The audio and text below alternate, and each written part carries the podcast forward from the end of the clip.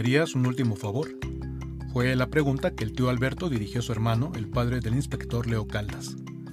Leo Caldas es el protagonista de una trilogía de novelas escrita por el gallego Domingo Villar, nacido en 1971 y fallecido el 18 de mayo de este 2022.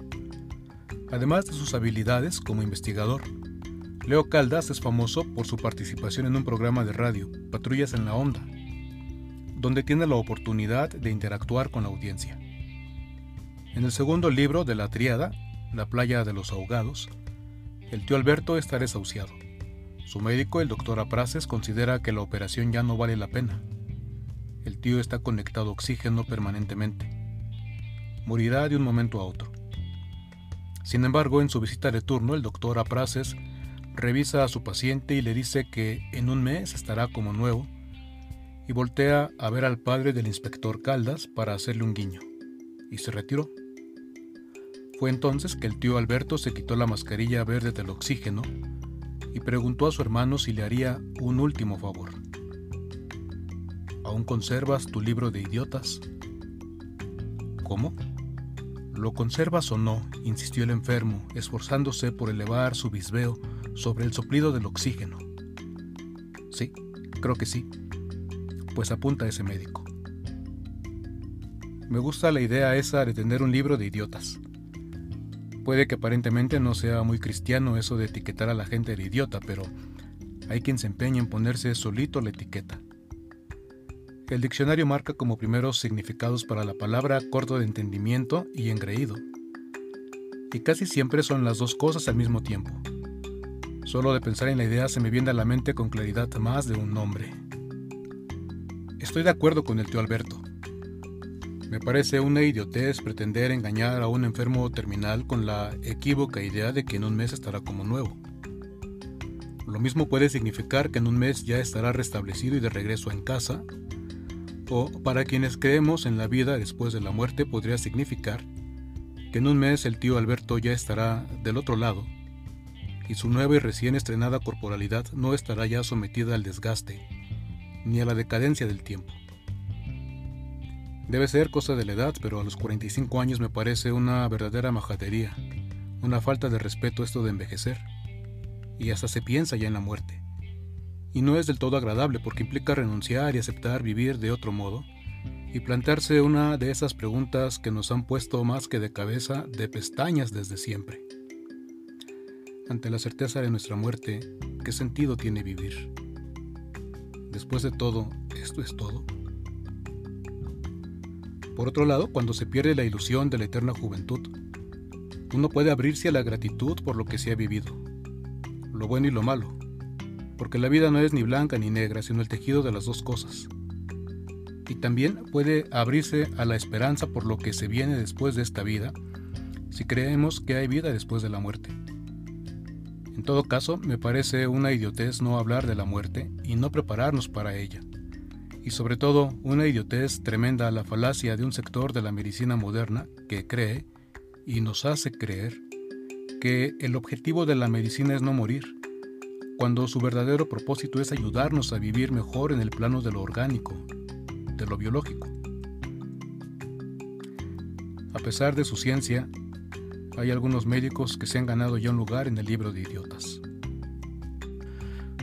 Me parece una falta de respeto, además de una idiotez, engañar a una persona en lugar de ayudarla y disponerla para el momento de la muerte. Y eso implica, en la libertad religiosa y de conciencia, darle la ayuda espiritual que el mismo paciente solicite. Es triste cuando por motivos religiosos los hijos niegan por su fanatismo este apoyo a sus padres porque ya cambiaron ellos de religión y no quieren dar a sus padres un ejercicio de superstición que podría valerles la condenación eterna, dicen y con ello, yendo en contra de sus convicciones en el momento más importante de su vida, les hacen más difícil la muerte, pasar por el trance de la muerte. Sin duda estos hijos que brincan la autonomía de sus padres y no respetan sus convicciones religiosas, también se han ganado su lugar en el libro de idiotas. Y subrayo que su mención en el libro no se debe a que piensen distinto de como yo pienso, yo suscribo la libertad religiosa y de conciencia como de cualquier verdadera libertad. sino que se han ganado su mención por el recurso fácil de recurrir al engaño y a las falsas esperanzas y el fanatismo. Los saduceos del Evangelio merecen su lugar también en el libro de idiotas, y no precisamente por no creer en la vida después de la muerte. La vida después de la muerte no es algo que pueda probarse, es algo en lo que solo se puede confiar y abrirnos a la esperanza sin necesidad de razones, aunque si lo pensamos un poco, podemos hallar más de una razón para mostrar que nuestra confianza en la vida después de la muerte ni es absurda ni es irracional. El cristianismo no tiene que ser la etiqueta de la humanidad, es decir, no se trata de conquistar y colonizar el pensamiento, la conciencia, la espiritualidad, las prácticas religiosas y las opciones éticas de nadie. El cristianismo es una forma de ser humano, una forma de vida basada en la confianza que nos da la experiencia de Dios en Jesús, su encarnación, su vida de misericordia para todos, comenzando por los últimos, su muerte en la cruz y por supuesto su resurrección. Nuestra convicción es que todo en Jesús, desde su origen hasta su vida plena de resucitado, es de Dios, viene de Dios y lleva a Dios. Pero es soberbia y demasiada pretensión descalificar en automático toda otra experiencia religiosa porque nadie tiene el monopolio de Dios, como no se tiene el monopolio de la sabiduría ni de la experiencia. Al contrario, en el diálogo ganamos todos. Me gusta cómo concebía el cristianismo y la vida cristiana el teólogo suizo Hans King. En el seguimiento de Jesucristo, el ser humano puede vivir, actuar, sufrir y morir en forma verdaderamente humana en el mundo actual, en dicha y desdicha, vida y muerte, sostenido por Dios y útil a la humanidad. Si alguien, por la razón que sea, piensa que no hay vida después de la muerte, está bien. No es una convicción que yo comparta, pero no por eso dejo de respetarla. Con mayor razón me parece que, en este caso, hay que disponernos y disponer a los enfermos terminales a enfrentar la muerte del modo más humano, según la propia conciencia. Lo que le ha ganado a los fariseos su lugar en el libro de idiotas es su incapacidad para concebir una vida distinta, no solo después de la muerte, sino también antes. Sobre todo en su consideración de la mujer, que en aquella época era considerada propiedad de un varón, y son tan idiotas que no son capaces de imaginar nada distinto para la mujer. Solo son capaces de reproducir los esquemas de sometimiento dominantes y por eso solo ven una sucesión de varones que son dueños de la mujer, pero no son capaces de imaginar a la mujer libre y dueña de sí misma. Hace unos años un político conservador decía en su campaña por la presidencia de la República que el viejerío estaba para la casa. Por viejerío se refería a las mujeres. Luego quiso maquillar su expresión y dijo que no dijo para la casa, sino para acá, es decir, con él. Independientemente de sus planteamientos políticos y económicos, no puede uno dejar de sentir desconfianza de alguien incapaz de imaginar para las mujeres un espacio de realización distinto al hogar. Y eso tampoco descalifica a las mujeres que se dedican al hogar. Mi madre fue una de ellas, y muchas de las mujeres más cercanas a mi corazón lo son ahora.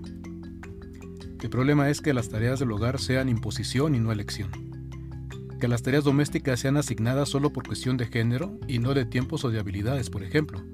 Después de todo, el cuidado del hogar es responsabilidad de todos los que viven en él y solo por esa razón.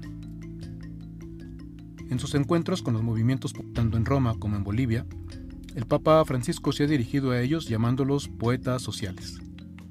Les ha dicho que hay que ser poeta para crear esperanza como la crean ellos y forjar artesanalmente nuevas maneras de ser humanidad como las forjan ellos.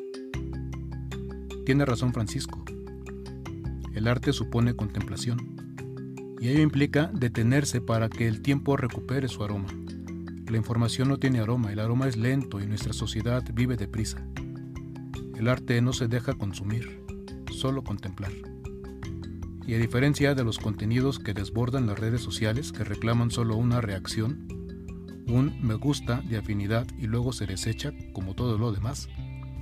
El arte exige contemplación, no pide una reacción, provoca múltiples reacciones. Su efecto no desaparece con la misma velocidad con que el dedo pulgar desplaza los contenidos de las redes sociales en la pantalla del celular. El arte deja huella. El arte humaniza. No es casualidad entonces que la mirada de los activistas sociales sea también una mirada artística, contemplativa, resistente a la prisa y al consumismo, y por lo tanto resistente a la cultura del descarte y de la deshumanización. La mirada del artista no puede pasar por encima de los desechados, de los desempleados, de los empobrecidos, sin sentir al mismo tiempo su hambre y su dolor, además de una cierta rabia frente a la injusticia. La mirada del artista no encubre la realidad ni la maquilla. Tampoco la exhibe, la denuncia. No la reproduce artificialmente como si fuera una fotografía sin ojo. La interpreta. Y tiene un samaritano sentido de misericordia que pone al cuerpo en movimiento, en acción social. El arte es rebeldía. El arte se imagina la vida de otro modo y se pregunta, ¿por qué no? Basta ver las pinturas de Picasso para darnos cuenta que la realidad puede pintarse de otra manera. El corazón del artista nueva del dolor trata de darle sentido y no se resigna a la muerte. El artista sabe que la mala suerte no existe y que la buena suerte no cae del cielo. El artista sabe que la vida, como los paisajes, puede pintarse con otros colores y que la historia, como hacen los juglares, puede contarse de otra manera y cambiar su final. El artista es profeta. El artista recuerda, por ejemplo, que el problema no es la falta de trabajo, sino la falta de empleos remunerados. El artista mantiene vivo al ser humano por sí mismo, salva al ser humano de confundir creación con producción y de ser medido por su productividad en lugar de ser valorado por su creatividad y su misericordia, por su dignidad misma. El arte nos desengrana de las monótonas e inhumanas cadenas de producción y nos devuelve a la vida y al gozo de estar vivos. El arte siempre será la diferencia entre los humanos y los robots. El artista vive a dos mundos entre la tierra de la que estamos hechos y el cielo de nuestros sueños. Por eso el artista como el activista crea esperanza al tiempo que forja artesanalmente, pinta, cuenta y canta de una nueva manera la humanidad. De ahí que la respuesta de Jesús a los saduceos sea doble. Por un lado, que Dios es Dios de vivos y no de muertos lo que significa confiar en que a Dios lo experimentamos en todo aquello que dé vida, y lo experimentamos junto a nosotros, echándonos el hombro, dándonos la mano y las fuerzas frente a todo aquello que deshumaniza, que merma nuestra vida en todas sus dimensiones y frente a todo aquello que mata. Y por otro lado, Jesús responde sosteniendo que en el plan de Dios, en la vida según Dios, que no es solo la vida después de la muerte, sino esta misma vida vivida según su voluntad, las mujeres y los hombres no se casan, que en el contexto de la época significa que las personas, todas, somos libres. Que nadie puede ser dueño de nadie. Que el matrimonio no es un contrato de sumisión de las mujeres a los varones.